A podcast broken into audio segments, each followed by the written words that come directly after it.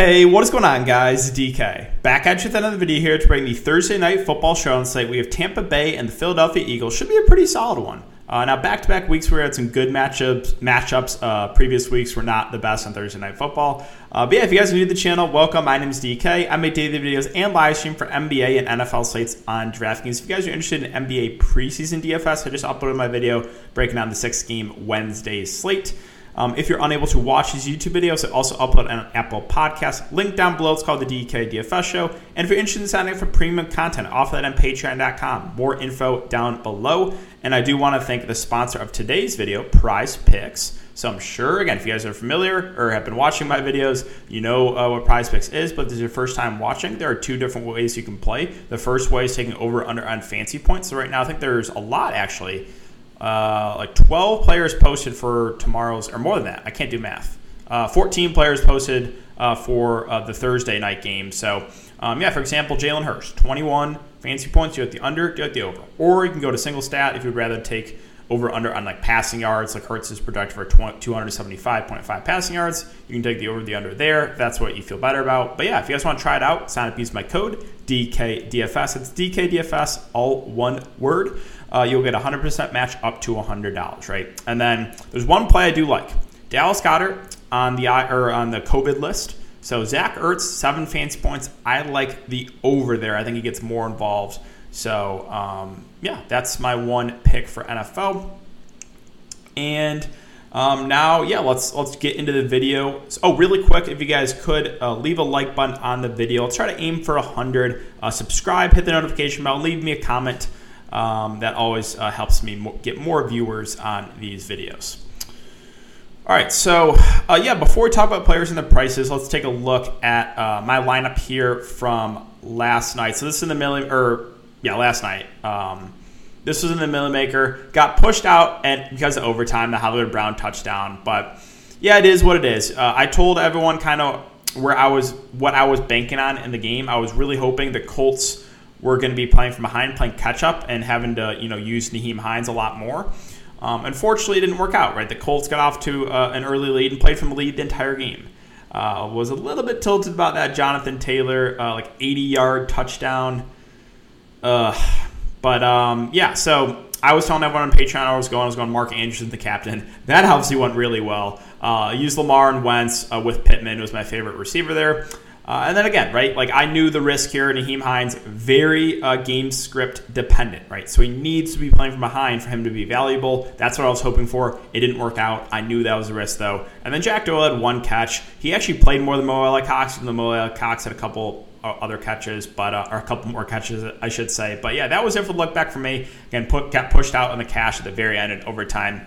Going over the lineup, and this is in the luxury box, a $2,000 entry. So this is the winning lineup. Uh, Hollywood Brown and the captain with Lamar Taylor, uh, Mark Andrews, Blankenship, and Marlon Mack was the value play we talked about. Uh, did get involved. Um, yeah, they used three backs a lot, uh, and Jonathan Taylor still got there. Again, a lot of it was because that long touchdown catch. So, um, yeah, that is it for the look back, guys. Now let's talk about this showdown slate. And let's start with the Tampa Bay side. And first, let's take a look at some snap counts. So, uh, last game, Leonard Fournette played 62%. Giovani Bernard played 23%. Ronald Jones only 14% of the snaps. At wide receiver, you had Mike Evans play 78%. Godwin played 69%. Something interesting here uh, Antonio Brown played 57%, but Tyler Johnson played 51%. That was up a lot from the previous week where they only played about 22%.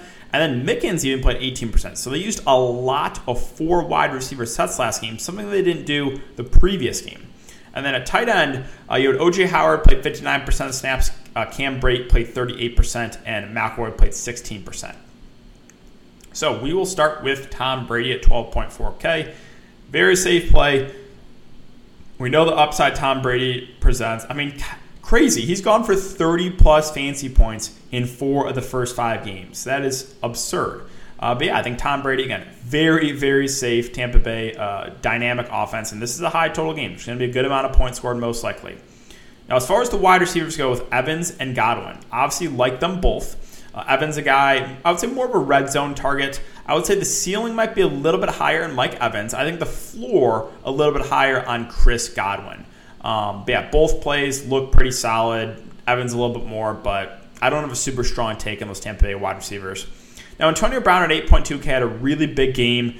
Uh, seven catches and eight targets for 124 yards and two touchdowns. I do think that's going to boost the ownership on him. Um, I think he's solid, but might be a little bit overowned, right? Because of recency bias. He is pretty close in price, too, to the guys uh, in Evans and Godwin who are just going to play a little bit more than him. Uh, Fournette at 7 8. So Ronald Jones will still get some touches. You're going to have Giovani Bernard mixed in on third downs. Another one where, yeah, I'm okay with it, but like I think he'll be a little bit overowned as well. Um, I'm not a huge fan of um, paying up for an expensive running back and a three headed monster. Um, again, people that played Jonathan Taylor got there. Story for another day. Kind of going to sound salty, but I think Jonathan Taylor at that price and ownership was by far the worst play in the slate. Um, and that obviously the 80 yard touchdown catch kind of bailed some people out. But yeah, it is what it is. Um, Fournette at, at this price, mm, it's it's relatively safe, but again, he's not a bell cow back. Jones is still going to get some touches. Giovani Bernard is still going to get mixed in for the third down work. So that's the that's really the issue there with Fournette. Uh, Gronkowski, I would, don't think he's going to be back. He didn't practice on Tuesday, so my guess is he doesn't play. Um, so yeah, you should get the combination of Cam Brate, OJ Howard playing tight end. Running uh, running back again, Giovani Bernard at five two. Um, again, kind of game flow dependent. He's not going to get a ton of carries. So if you think that Tampa Bay does fall behind, then Giovani Bernard's going to look a lot better, right? He's pretty similar to guy like Nyheim Hines. He's going to get a, a, bigger boost if Tampa Bay is playing from behind. But more often than not, Tampa Bay is going to be playing from ahead in this game.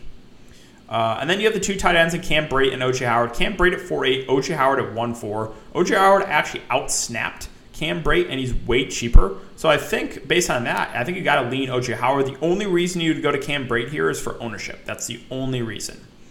Um, yeah, kickers again, relatively safe. Ryan Succop um, has had some decent games, couple you know average games, a couple double-digit fancy point games. So again, kickers are always in play. Uh, the Tampa Bay defense going up against Philadelphia, probably going to pass against a high total game, um, so probably not for me. Ronald Jones at 1 8. It's just a large field tournament play. Now, he's going to get some touches, right? Four, six, five, six, five carries uh, the first five games. He did have one catch last game. He's really cheap, and he can definitely get in the end zone, but he probably only gets somewhere between four to seven touches. So um, in play, but you're not going to feel great about it. We talked about OJ Howard, and then yeah, I think interesting play here, Tyler Johnson. So how many snaps does he get? Do we go back to two games ago where he only played, you know, 22% of the snaps, or is it going to be like last game where he plays about half the game? If that's the case, then I like me some Tyler Johnson. I'm not convinced though that he's going to play 50% of snaps again. So, um, and then yeah, we had was it McRoy? I'm not really interested in the third string tight end for Tampa Bay. And then where is uh, Mickens? Again, he actually played a little bit um, large field tournament play at the flat min price. Okay, so let's move on to Philadelphia. And let's take a look at the snap counts here. So uh, at running back, you had Sanders uh, play 75% of snaps. Gainwell played 24%. Boston Scott did not play.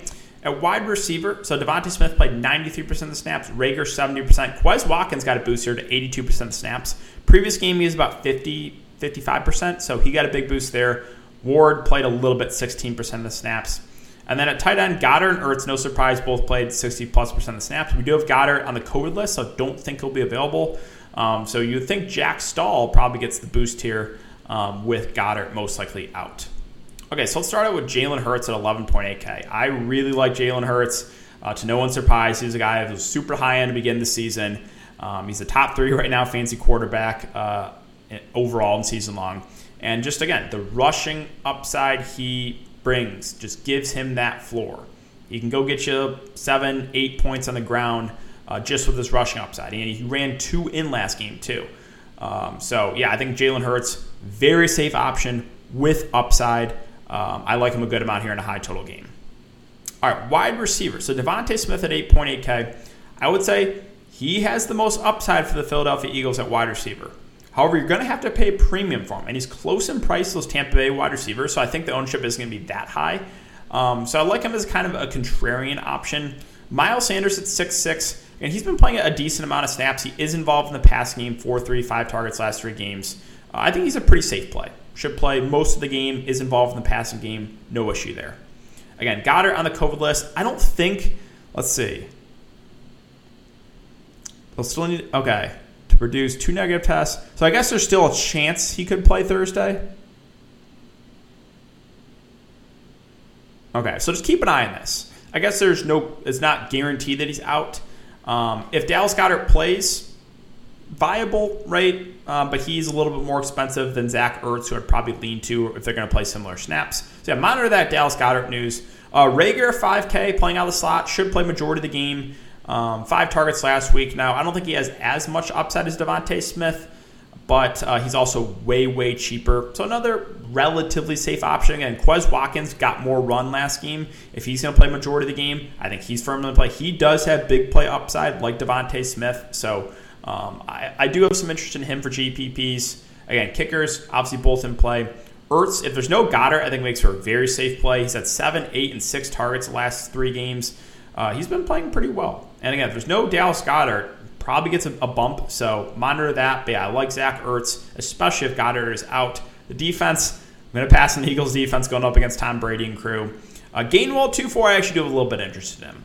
Probably not going to get a ton of carries, but is involved in the passing game. Four, eight, and three targets the last three games. Now, probably doesn't get as much run as Miles Sanders, but if you get like 25 to 30, maybe 35% of the snaps at this price point, um, I think you can definitely pay off the salary. Again, DraftKings is full point PPR, and you would think Philadelphia probably plays from behind. So I do have some interest in rookie Kenny Gainwell.